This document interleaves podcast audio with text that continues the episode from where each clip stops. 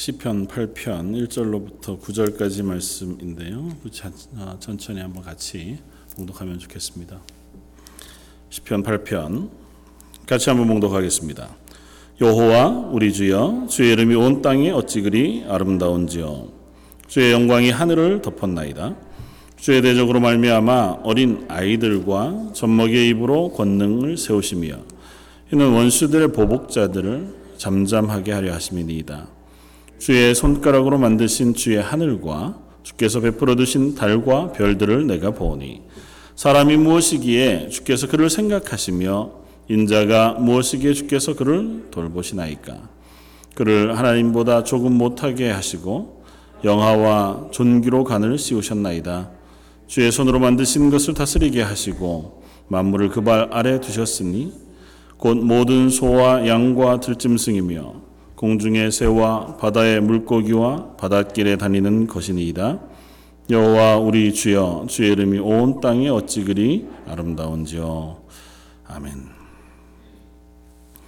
어, 시편 8편은 다윗의 시로 표제가 되어져 있고 아, 찬양시로 분류가 되어져서 하나님의 하나님 되심, 특별히 창조주 하나님을 찬양하는 아, 찬양으로 불려지고 있습니다. 그래서 시편 8편 말씀을 함께 묵상하면서 어, 창조주 되신 하나님 또 시편 8편은 어, 신약에서 인용되면서 예수 그리스도의 구원 그리고 예수 그리스도의 인카네이션 그러니까 성육신 하에 이 땅에 오셔서 우리의 구주가 되신 것을 설명하는 본문으로도 인용이 되었습니다. 그래서 어, 창조주 하나님이시자 우리의 구원자 되신 하나님을 찬양하고 묵상할 수 있는 어, 그러한 어, 시간 되었으면 좋겠고 우리도 이 다윗의 고백과 같은 고백들을 함께 품고 또 기억하고 노래하고 살아가는 우리의 삶이 되었으면 좋겠다 생각이 되었습니다.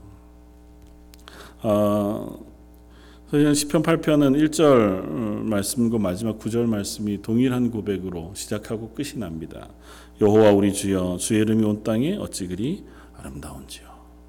아, 너무 분명한 고백일 뿐만 아니라 다윗에게 있어서 참 놀라운 고백이 아닐 수 없다 생각이 되었습니다. 이게 점점 이제 어, 시대가 변해가면서 하나님 만드신 자연보다 인간이 만든 건축물들 혹은 인간이 만든 구조물들 뭐 그런 것들이 점점 우리가 사는 삶을 채워가고 있는 시대가 되어서 아마 다윗 시대 때보다는 창조주 하나님을 묵상할 만한 공간들이 참 어, 적겠다 생각이 되어지기도 합니다. 뭐 비교적 그래도 저희는 캐나다 그것도 좀 런던이라고 하는 좀 시골에 살아서 하나님 만드신 자연들을 좀 더 많이 볼 수 있는 감사함이 있기는 하지만 그래도 다윗이 살던 때와 같이 하나님을 경외하고 놀라워하고 두려워하고 기뻐하고 감격할 만한 시간들이 우리에게 잘 있나? 혹 그러신 적이 있나요? 아 하나님 만드신 어, 이 땅을 보면서 야 하나님 참 놀라우신 분이시구나. 그러니까 이 다윗의 고백은 그 하나님이 만드신 자연을 통해서 하나님의 이름을 기억하고 그것을 노래하다가 그 하나님이 나에게 얼마나 이 좋은 것을 주셨는가 그 하는 묵상으로 연결이 되어져 갑니다.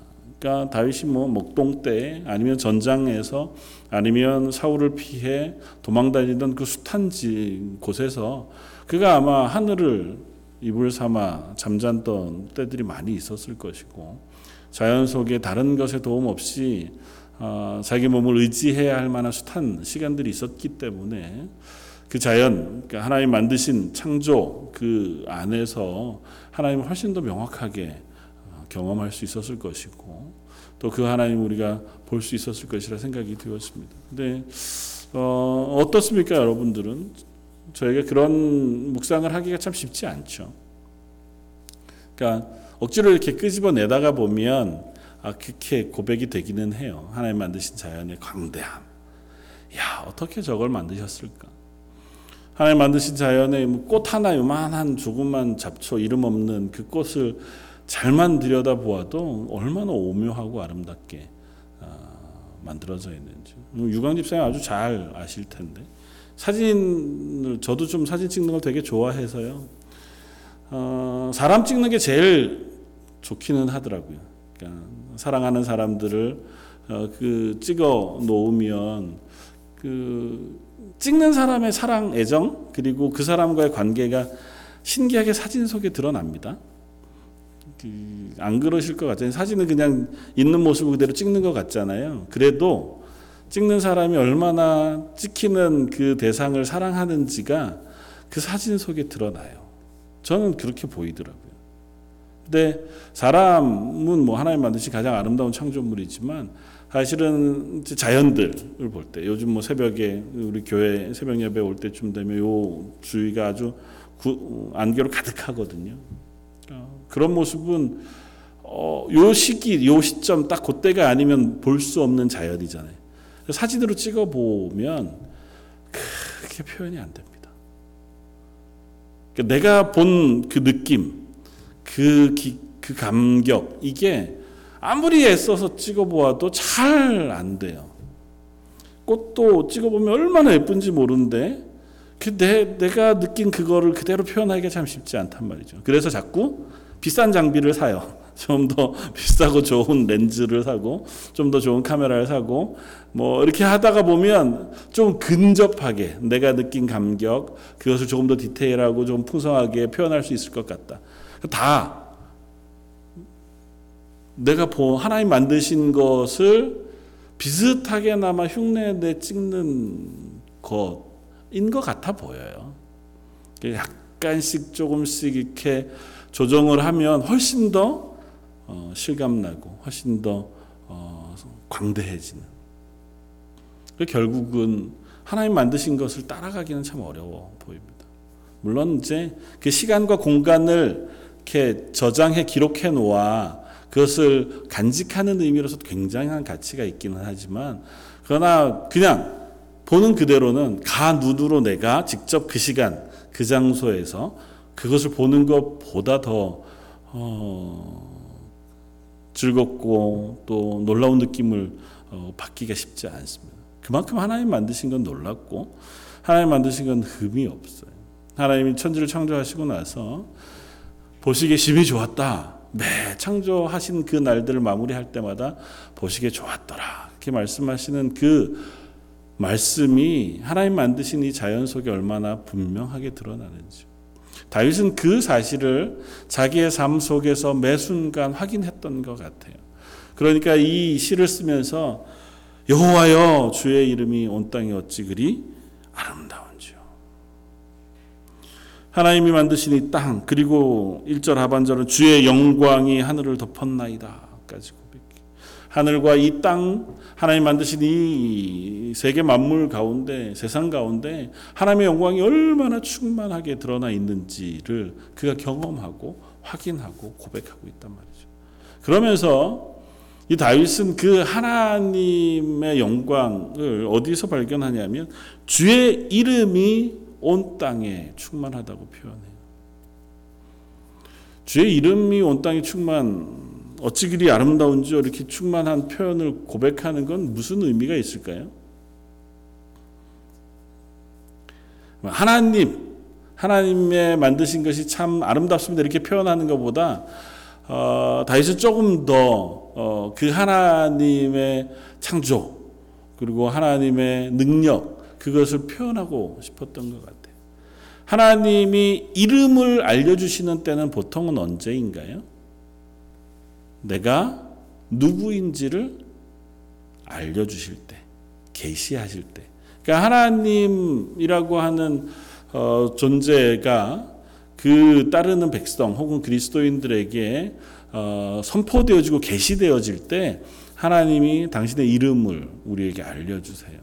모세에게 처음 나타나셔서 나는 여호와라 스스로 있는 자다고 말씀하셨던 그 하나님으로부터 하나님께서 이스라엘 가운데 또 믿는 사람들 가운데 어, 당신을 드러내 계시해 보이시면서 당신의 성품들 혹은 당신의 능력들을 그 이름으로 계시해 보여주셨습니다. 치료하시는 하나님, 오래 참으시는 하나님, 극률하신 하나님, 사랑에 풍성하신 하나님, 인자하신 하나님, 약한 자를 도우시고 가난한 자를 불쌍히 여기시는 하나님, 우리의 길을 인도하시는 하나님. 그러니까 하나님이라고 하는 여호와 약속을 언, 언약하신 것을 지키시는 하나님일 뿐만 아니라 그 하나님이 우리에게 어떤 하나님이신지를 계시해 보여주실 때마다 그 이름을 우리에게 들려주신단 말이죠.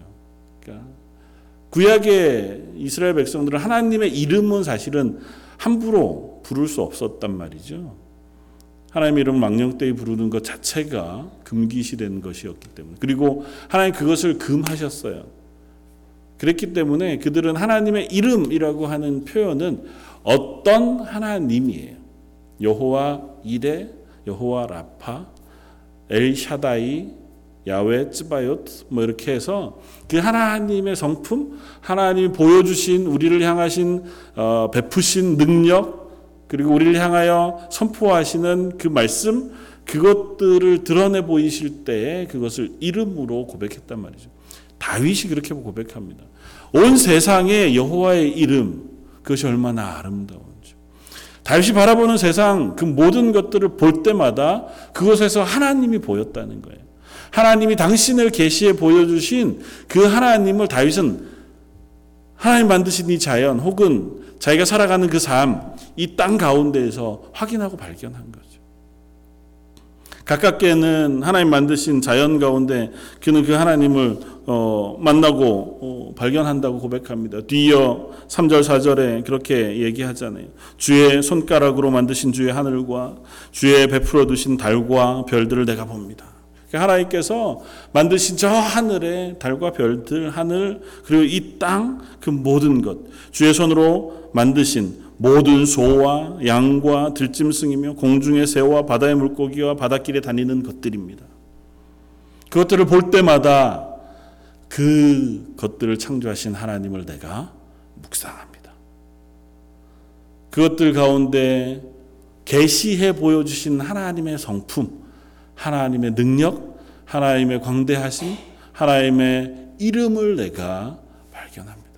그러니까 하나님의 이름이 얼마나 온 세상 가운데 아름답다고 고백하는 것은 내가 이 삶을 살아가는 동안 내 삶 속에서 경험한 하나님이 참 좋습니다.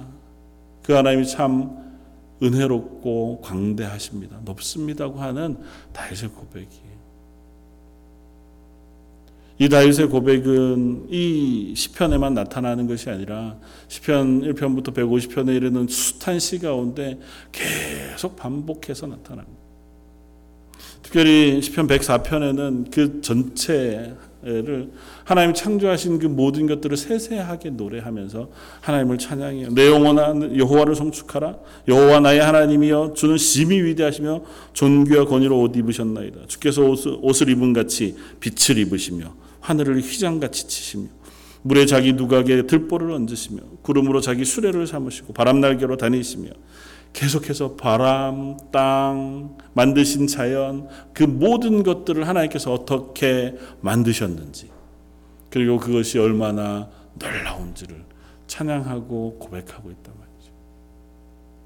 그 시인들은 그들이 만나는 자연, 만나는 그 이 세상의 모습들을 바라보면서 하나님을 떠올리지 않을 수 없었습니다. 하나님이 이 모든 것을 만드셨다.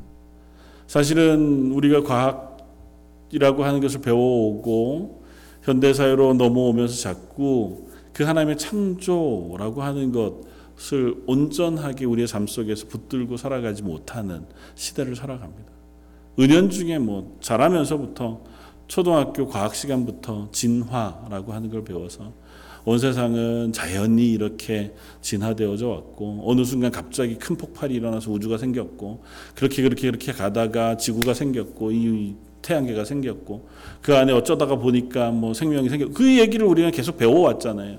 그러니까 보면서 우와 자연이 참 대단하다고 얘기는 하지만 그 속에서 하나님을 발견하기는 참 어려워. 우리 속에 창조주 하나님에 대한 분명한 인식과 고백이 사실은 온전하게 자리 잡지 못하면 그 속에서 하나님을 발견하기란 참 어렵습니다. 그런데 이 다윗은 적어도 그의 삶 전체를 통틀어서 창세기 1장 1절의 선언이 그 심장 속에 온전하게 박혀 있는 사람이었던 거죠. 태초에 하나님이 천지를 창조하셨다. 그 하나님이 이 땅의 모든 것들을 창조하셨고 질서 있게 운행하시는 하나님이시다고 하는 믿음의 고백이 그 속에 자리하고 있기 때문에 그가 보는 것 속에서 하나님을 발견할 수 있는 거예요. 우리가 믿음으로 그 창세기 1장 1절의 말씀을 붙잡을 때 우리는 훨씬 더 이 땅의 삶 속에서 그 하나님을 발견할 수 있습니다.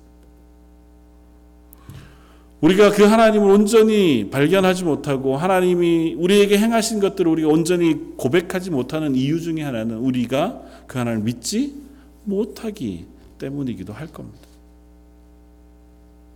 바라기는 저와 여러분들이 아 무조건 자연을 보면서 하나님을 묵상합시다가 아니라 창조주 되신 하나님, 온 세상의 주인이신 하나님에 대한 온전한 믿음이 하나님 내게 분명하게 세워지게 해 주십시오.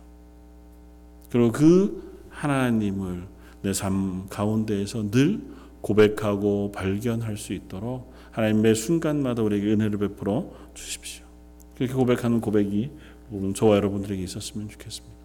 그럴 때에 우리는 아침에 일어나고 저녁에 자고 또 길을 걷고 가는 그 모든 순간 속에서 하나님을 묵상하고 그 하나님을 만날 수 있게 되어질 줄 믿습니다. 그리고 그 하나님 우리가 묵상하고 만난다면 그 삶 속에 그 하나님을 의지해 살아가는 평안과 기쁨이 훨씬 더 풍성하게 우리 속에 자리할 수 있겠다 생각이 되어져요. 하나님 왜 온 세상에 자연 만물들을 다 만드시고 인간을 그곳에다가 창조해 놓으셨을까요? 이사야 선지자는 우리들에게 이렇게 이야기하고 있습니다. 이사야 45장 18절에 대저 여호와께서 이같이 말씀하시되 하늘을 창조하신 이 그는 하나님이시니 그가 땅을 지으시고 그것을 만드셨으며 그것을 견고하게 하시되 혼돈하게 창조하지 아니하시고 사람이 거주하게 그것을 지으셨느니 나는 여호와라 나 외에 다른 이가. 하나님께서 이 땅을 창조하시고 거기에 사람을 창조해 놓으시고 거기에 거주하게 하시면서 그 사람에게 여호와 외에는 다른 이가 없다는 사실을 깨닫고 붙잡고 믿고 살아가도록 이와 같이 만드셨다고 선언하고 있다. 계속해서 이사야 45장 21절은 뒤이어서 이렇게 또 선언합니다. 나 외에 다른 신이 없나니 나는 공의를 행하며 구원을 베푸는 하나님이라. 나 외에는 다른 이가 없느니라. 이사야 시대는 하나님 온전히 따르고 믿는 그 믿음의 고백이 희미하던 시기였잖아요. 그 시기에 이사야 선지를 통해서 하나님 말씀해 주십니다. 온 세상을 창조하신 하나님이 이 땅 가운데 우리를 놓으시고 그 창조 속에 우리를 거하게 하신 것은 하나님 외에는 다른 이가 없다는 사실 우리로 하여금 깨닫게 하시기 위함입니다. 저 여러분들 이 땅을 살아가게 하시는 그 하나님이 여전히 이 세상을 온전하게 유지하고 이 세상을 온전하게 운행하시는 것은 이 삶의 주인이신 하나님 오직 하나님 한 분밖에 없다는 사실 우리로 깨닫게 하시기 위함인 줄 믿습니다. 사실은 요즘은 그러기에는 날씨가 너무 어, 어렵습니다. 다행히 저희가 사는 여기는 조금 그래도 뭐 예년보다 좀 더운 정도쯤에 그치고 좀 비가 많다 그 정도쯤 있긴 하지만 뭐 고국 소식을 들어보면 한국은 뭐 말도 못하게 더워져서 요즘은 이제 북극에 또 너무 더워져서 모기가 극성일 정도로 더워졌다면서요. 그러니까 이 자연을 보면서 와 하나님 참 아름답게 잘 만드셨고 유지하신다 이렇게 고백하기가 참 어려워져 보이긴 했습니다. 근데 그것이 하나님이 아름답게 지으시지 못하셨거나 하나님 이것을 질서 있게 운행하시지 않으심이 아니고 그 땅 가운데 이것을 잘 경작하며 살아가도록 맡겨 놓으신 인간이 그 하나님 앞에서 온전하게 살지 못하고 우리의 탐욕으로 그것들을 망가뜨리고 있기 때문이라는 사실을 우리 분명히 확인합니다. 그건 심지어 하나님의 말씀 가운데 얘기하지 않으셔도 세상의 과학자들도 그걸 다 알아요. 이 세상에 자연이 이토록 어려워지고 또 어, 날씨가 엉망이 되어져 가는 이유는 인간의 탐욕 때문이라고 하는 사실을 뭐 조금만 음, 들춰보아도 조금만 연구해 보아도 알 수 있다고 하는 사실 우리가 확인하잖아요. 오늘 이 시편 8편을 기록하고 있는 다윗도 동일한 고백을 합니다. 그 사실을 알기 때문에 이때에는 그와 같은 일들이 없었을 것임에도 불구하고 2절에 이렇게 고백해요. 주의 대적으로 말미암아 어린 아이들과 젖먹이의 입으로 권능을 세우시며 이는 원수들과 보복자들을 잠잠하게 하려 하심이니이다. 하나님의 영광을 찬양해요. 땅과 하늘에 가득한 하나님의 아름다우신 영광을 찬양하고 또 3절에 보면 주의 손가락으로 지으신 하늘과 이렇게 하나님이 만드신 하늘과 땅 또 그것을 찬양하는데 갑자기 2절에 엉뚱한 것처럼 들리는 이 이야기를 기록해 놓고 있단 말이에요. 주의 대적으로 말미암아 어린아이들과 젖먹이의 입으로 권능을 세우시는 하나님. 그리고 원수들과 보복자들을 이야기하면서 그들 때문에 그들이 잠잠하게 되어질 것이다. 고 찬양합니다. 갑자기 왜 원수들 대적이 나오고 어린아이와 젖먹이가 나올까요? 이 원수는 누구고 대적은 누굴까요? 다윗이 개인적으로 자기를 괴롭히는 원수 대적 그 사람들 얘기하는 건 아닌 것 같아 보여요. 왜냐하면 시편 8편 전체가 하나님을 찬양하는 시고 이 자연 가운데 그 하나님의 만드신 것들을 통하여 하나님의 하나님 되심을 노래하는 시라고 하면 대적 원수가 다윗의 개인적인 대적이나 원수는 아닌 것 같아 보인단 말이죠. 이 대적 원수는 누굴까요? 단순하게 이야기하면 하나님을 인정하지 않는 사람들. 하나님이 온 세상을 만드셨다는 사실을 인정하지 않는 사람들. 하나님이 온 세상의 주인이시고 우리의 주권자라는 사실을 인정하지 않는 사람들. 그들을 원수와 대적으로 표현. 사실은 창세기부터 지금 우리가 사는 이 시대까지 그런 사람들의 모습을 우리는 얼마든지 발견합니다.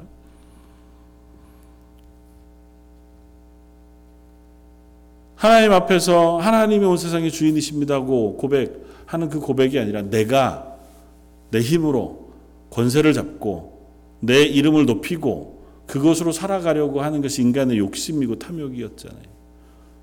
창세기에 나오는 네피림이라고 하는 사람들, 용사라 표현되어져 있는 사람들, 모세 아, 노아 때에 하나님께서 이 땅을 심판하시는 이유를 설명하시는 와중에 설명되어졌던 그들은 어떻게 보면 고대 사회의 영웅들이에요. 싸움을 잘했던 사람들이고 대단히 어, 실력이 있는 그래서 한 나라의 왕이거나 어, 그 어, 족속들을 다스릴 만한 권세가 있는 사람들이었습니다. 그 사람들이 왜 생겼을까요? 탐욕입니다. 왜 남하고 싸우겠어요? 그걸 빼앗아 와야 하니까요. 남들을 내 발 아래 두어야 하니까. 그 위에 내가 군림해야 그들을 통해서 내가 더 많은 것을 누릴 수 있습니다. 하나님 앞에서 성경에 나오는 숱한 사람들은 하나님을 인정하지 않고 자기가 왕이 되고 자기가 이 땅에서 명예를 얻고 권세를 누리고자 합니다. 제일 분명한 한 예의 인물들을 우리가 열왕기서에서 발견할 수 있습니다. 아, 다니엘서에서 발견하는데 누구냐면 느부갓네살이라고 하는 한 왕입니다. 느부갓네살이라고 하는 한 왕은 대단히 위대한 왕 중에 하나였잖아요. 대단히 큰 제국을 다스리던 왕이었고, 근데 그 왕이 다니엘서 보면 자기를 위해 신상을 세우고 자기가 마치 하나님인 것처럼 스스로 높여요. 그러다가 하나님께서 그렇게 말씀하십니다. 이 세상을 다스리는 이가 하나님이신 것을 그로 하여금 깨닫게 하시고 그가 어느 순간 성경의 표현을 보면 마치 짐승과 같이 되어 쫓겨나 짐승들과 함께 살게 되어지는 경험을 하게 됩니다. 나 내가 온 제국을 다스리는 왕이에요. 그리고 그 위에 신과 같은 존경을 받고 칭송을 받고 내 말 한마디면 사람이 얼마든지 죽고 나라가 얼마든지 없어질 만한 그만한 건세를 가졌어요. 내가 그만큼 높은 사람. 그는 하나님을 알지 못했습니다. 그 하나님이 온 세상의 주인이라는 사실을 인정하지 않았어요. 내가 그만큼 높은 사람이니까요. 그 느부갓네살을 하나님께서 치셨습니다. 하루아침에 그가 신과 같이 왕궁에 거하던 그가 짐승들과 같이 머리가 산발이 되어서 살아가는 사람으로 쫓겨나고 말았습니다. 역사적인 기록 속에도 느부갓네살이라고 하는 왕이 왕위에 있다가 어느 순간 갑자기 사라집니다. 그리고 죽기 바로 직전에 다시 잠깐 나타나요. 성경 그 기록을 어떻게 표현하냐면 어느 날 갑자기 하나님께서 느부갓네살을 회복시키십니다. 회복시키신 그때 느부갓네살이 하나님 앞에 고백해요. 뭐라고 고백하냐 하면 하나님이 온 세상의 주인이신 것을 내가 알게 되었습니다. 비로소 자기가 자기의 힘과 자기의 능력, 자기의 욕심을 따라서 살 때는 하나님이 보이지 않았어요. 그 하나님이 만드신 세상을 보면서도 그건 내가 얼마든지 할 수 있을 거라고 믿었습니다. 교만한 사람. 성경에 교만이라고 표현할 땐 대부분 하나님을 인정하지 않는 삶을 표현해요. 그러나 그 하나님이 하나님 되심을 그에게 보이셨을 때 그는 비로소 아, 이 땅 가운데 내 존재가 보잘 것 없는 존재에 불과하구나. 하나님 어느 순간 갑자기 나를 치시거나 아니면 뭐 우리가 이 땅을 살아가다가도 어느 순간 우리는 참 아무것도 아닌 존재인 것을 금방 깨닫잖아요. 막 힘이 있어서 뭐든지 할 수 있을 것 같다가도 어느 날 갑자기 우리 육체의 작은 부분이 이상이 생기면 어, 자리에서 일어나기 싫을 정도로 우리의 힘이 없어지고 아무것도 못하겠을 때가 얼마나 많습니까? 우리 몸의 그 숱한 기관들 중에 하나만 우리가 정상적으로 작동하지 않아도 우리가 기대하는 만큼 우리가 살아가기가 참 쉽지 않은 연약한 존재잖아요. 그 사실을 우리가 인정하는 자리에 서기가 참 어렵습니다. 감사한 것은 저희가 아직은 하나님 앞에서 온전하고 하나님을 기억하는 이때에 그 하나님을 안다는 것이고 그 하나님을 우리가 묵상할 수 있다는 것입니다. 그 하나님을 묵상할 수 있게 우리는 겸손하게 하나님 앞에 설 수 있습니다. 그래서 다윗이 이 편에 젖먹이와 어린아이들의 입을 이야기하는 것은 그 아이들은 순전해 교만하지 않습니다. 그 아이들은 자기의 힘을 의지하지 않아요. 자기의 힘이 있는지도 잘 모르잖아요. 그들이 보는 것 그대로를 노래하고 그들이 보는 것 그대로를 의지하는 사람들. 그들의 입술을 통해서 하나님은 찬양받으실 만하다는 거예요. 오히려 더 힘세고 능력 있고 높은 자리에 있는 사람들이 그 어린아이를 보면서 자기의 어리석음을 깨닫게 되어질 거라. 신약 예수님 그렇게 말씀하시잖아요. 너희들이 찬양하지 않으면 나를 노래하지 않으면 돌멩이를 들어서라도 하나님을 찬양하게 하실 하나님이신 것을 우리에게 알려줍니다. 우리가 하나님 앞에서 그 하나님을 인정하지 못하고 발견하지 못하고 묵상하지 못하는 게 하나님에게 손해되지 않습니다. 그것을 아는 것은 우리의 기쁨이 되고 우리에게 감사가 돼요. 그래서 다윗은 어디로 그 고백이 연결되어지냐 하면 4절에 사람이 무엇이기에 주께서 그를 생각하시며 인자가 무엇이기에 주께서 그를 돌보시나이까. 그를 하나님보다 조금 못하게 하시고 영화와 존귀로 간을 씌우셨나이다. 사람이 무엇이기에 인자가 무엇이기에 하나님께서 우리를 생각하시고 우리를 돌보시는지 자기를 보면서 고백하는 거죠. 여기 표현된 사람이라고 하는 단어는 우리가 잘 아는 에녹이라고 하는 사람의 이름을 쓸 때 쓰는 단어 에노시라고 하는 단어를 씁니다. 그럼 무슨 뜻이 있냐 하면 유한한 생명을 가진 존재, 곧 죽을 수 있는 존재임을 뜻해요. 인간은 그저 한순간 살다가 사라지고 마는 유한한 존재에 불과해요. 자기가 아무리 재력이 있고 아무리 능력이 있고 아무리 뛰어나게 살아간다고 할지라도 한순간 살다가 지는 틀의 풀과 같은 것이 인생이에요. 그 인간이 무엇이기에 하나님께서 그 사람을 귀히 사랑하시냐고요.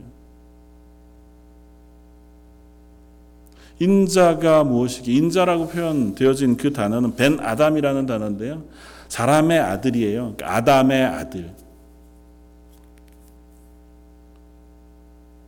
하나님 앞에서 범죄해 첫 아담은 실패한 사람의 대명사잖아요. 처음 만드신 아담이었지만 우리도 그 자손이에요. 아담의 후손인 우리가 뭐 그리 하나님 앞에서 사랑받을 만 해서 뭐 하나님 앞에서 그토록 귀한 존재여서 하나님 우리를 사랑하시는지요. 다윗의 고백은 그것입니다. 자기 인생 가운데 만났던 그 하나님이 자기 가운데 베푸신 은혜와 그 놀라운 구원을 스스로 묵상하면서 사람이 무엇이기에 내가 도대체 무엇이기에 한낮 들에서 양을 치던 목동에 불과하던 내가 무엇이기에 하나님 나를 사랑하셔서 나를 귀히 여기셨는지요. 그 고백이 조금 더 풍성하게 그를 하나님보다 조금 못하게 만드셨다고 고백합니다. 이 세상의 다른 모든 것들을 다스리고 또 그것을 우리 발 아래에 두셨습니다. 온 세상을 다스리는 역할, 그것들을 경작하고 그것들을 유지하는 일들을 하나님이 인간에게 맡기셨습니다. 하는 믿음의 고백을 다윗이 합니다. 도대체 우리가 무엇이기에? 어떻게 보면 세상에 있는 다른 자연의 물에 비해서 우리가 더 나은 것이 없어요. 다른 것들은 범죄하지 않잖아요. 다른 것들은 탐욕으로 물들어 있지 않거든요. 자연에 살아가는 동물들 중에 탐욕을 부리는 동물들이 그렇게 많지 않습니다. 전혀 없는지는 잘 모르겠어요. 보통은 없다고 얘기하는데 뭐 저희가 사는 주변에 다람쥐들이 가을만 되면은 씨를 얼마나 많이 심어가지고 봄만 되면 거기서 막 나무 새싹이 나오는지요. 그것도 아마 탐욕이지 싶기는 한데요. 인간만큼 탐욕 있는 동물이 없어요. 인간만 유일하게 자기 미래를 위해서 무엇을 준비하고 그걸 지혜라고 이야기. 물론 그 부분도 없진 않겠죠. 그 사람이 무엇이기에 하나님 우리를 그토록 사랑하시는지. 심지어 천사보다 뛰어나게 하나님 우리를 만드셨다고 표현해요. 하나님보다 조금 못하게 하나님 성품 그대로 우리를 만드셔서 그런 우리를 끝까지 사랑하셔. 심지어 하나님의 아들 예수 그리스도를 이 땅에 보내시기까지 하셔서 이 본문을 똑같이 인용해 쓰고 있는 히브리서의 말씀은 예수 그리스도에 대한 말씀을 우리에게 들려줄 때 이 본문을 인용했었어요. 예수님을 천사보다 못하게 하셔서 잠깐 동안 하나님이신 예수 그리스도를 이 땅 가운데 보내셔서 잠깐 동안 인간이 되게 하셨어요. 그래서 천사보다 잠깐 못하게 하셨어요. 그렇게 하신 이유는 뭐냐면 우리를 구원하기 위하십니다. 히브리서 기자는 고백합니다. 하나님 우리를 천사보다도 귀한 존재로 만드셨어요. 그래서 우리 천사가 타락해 그 타락한 천사를 위해서 하나님께서 예수 그리스도를 보내 구원하셨다는 이야기 우리가 성경에 읽지 못하잖아요. 그러나 인간이 타락하여 하나님을 떠났음에도 불구하고 우리를 위하여서는 하나님께서 그 구원을 베푸시기 위하여 하나님의 가장 귀한 독자 예수 그리스도를 우리에게 보내시기까지 하셨잖아요. 어떻게 해요? 그 하나님을 인간의 몸으로 천사보다 약간 못한 자리까지 내려놓으시기까지. 다윗은 그 사실을 알고 이 본문을 쓰지 않았겠지만 이 본문을 성경은 그렇게 우리들에게 이완, 치환해서 들려줍니다. 이 세상을 창조하신 하나님이 그 창조 가운데 우리를 얼마나 사랑하시는지 그리고 우리를 위하여 그 구원을 베푸시기 위하여 또한 얼마나 큰 사랑으로 우리에게 은혜 베푸셨는지를 노래하고 있단 말이죠. 그래서 결론적으로 시는 다시 고백합니다. 여호와 우리 주여 주의 이름이 온 땅에 어찌 그리 아름다운지요. 저 여러분도 이와 같은 고백을 함께 고백하고 묵상할 수 있는 하루하루가 되었으면 좋겠습니다. 우리가 보는 자연 속에서 내가 경험하는 하루의 삶 속에서 내가 읽는 말씀 가운데 내가 호흡하고 먹는 음식 가운데에서 그 하나님을 기억하고 그 하나님이 나를 향하여 허락해 주신 그 구원을 우리가 기억할 수 있기를 원합니다. 하나님 우리에게 베풀어 주신 것 그것에 비하면 하나님의 구원은 더 크고 놀라운 거잖아요. 하나님 우리에게 그냥 인간이기에 자동적으로 허락해 주신 이 세상의 일반 은총 매일 해가 뜨고 사계절이 계속 반복되어지고 봄이 가면 여름이 오고 여름이 지나면 가을이 오고 겨울에 눈이 녹으면 또다시 봄이 오는 이와 같은 놀라운 은혜는 우리를 만드신 하나님께서 우리에게 허락해 주신 은혜예요. 그 가운데서도 특별히 저 여러분들은 부르셔서 하나님의 자녀로 불러주시고 우리의 삶을 하나님의 손으로 붙잡아 주시고 그 구원의 은혜를 베풀어 주셨다고 성경은 말씀하고 있잖아요. 그 하나님 우리가 삶 속에서 묵상하고 노래할 수 있기를 원합니다. 예배 가운데 그 하나님을 기뻐할 수 있었으면 좋겠고 아침에 자고 저녁에 누우면서 아 하나님이 나의 하나님이신 것이 참 감사합니다. 그 하나님이 오늘도 나와 함께해 주신 것을 감사합니다. 오늘 하루도 하나님께서 나와 함께 해 주실 것을 제가 믿습니다. 그 하나님을 의지하여 오늘 하루를 살겠습니다. 그렇게 다짐하는 그래서 그 하나님을 바라보고 그 하나님을 붙잡을 수 있는 저 여러분들 되시기를 주님의 이름으로 축원을 드립니다. 한번 기도하겠습니다. 여호와 우리 주여 주의 이름이 온 땅에 어찌 그리 아름다운지요. 온, 사, 온 세상에 충만한 하나님의 임재, 하나님의 하나님 되심의 선언을 우리가 보면서도 때로는 우리가 얼마나 교만한지요. 그 하나님을 발견하고 하나님을 인하여 기뻐하기보다 나를 바라보고 내가 욕심 부리고 또 내가 얻을 수 있는 것을 쫓느라고 하나님을 잊어버릴 때가 많이 있는 사람인 것을 고백합니다. 찬양하고 감사하기보다 불평하고 실망할 때가 많고 하나님 허락하신 것으로 인하여 기뻐하고 그 하나님을 인하여 즐거워하기보다 내 속에 있는 분노와 또 좌절과 힘겨움을 토로하기 바쁜 시간들을 살아갑니다.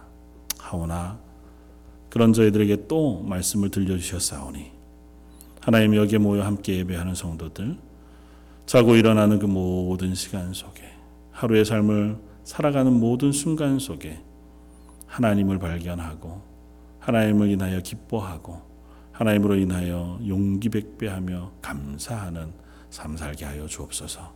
모든 말씀 예수님 이름으로 기도드립니다. 아멘.